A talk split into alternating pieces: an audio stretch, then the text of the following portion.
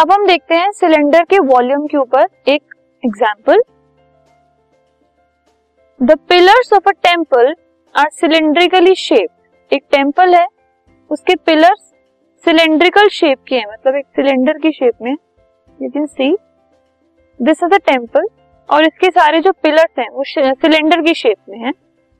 और उनकी डायमेंशंस हमें given now if each pillar has a circular base of 20 centimetre अगर हर पिलर का जो बेस है वो सर्कल की शेप में है उसका रेडियस 20 सेंटीमीटर है और उसकी हाइट 10 मीटर है हर पिलर ठीक है? सो so, आपको ये बताना है कि ऐसे 14 पिलर बनाने के लिए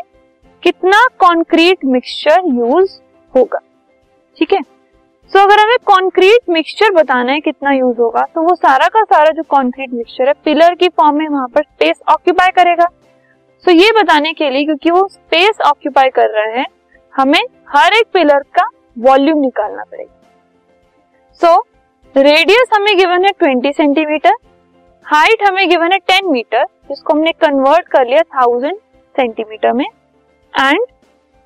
वॉल्यूम का फॉर्मूला है पाई आर स्क्वायर एच ठीक है?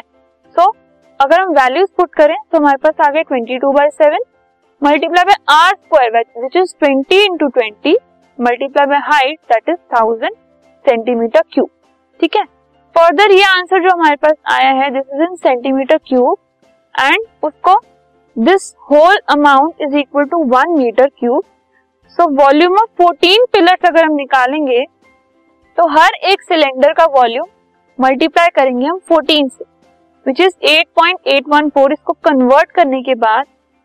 multiply by 14 that is 17.6 metre cube so 14 pillar बनाने के लिए कंक्रीट मिक्सचर जितना यूज़ होगा it is 17.6 metre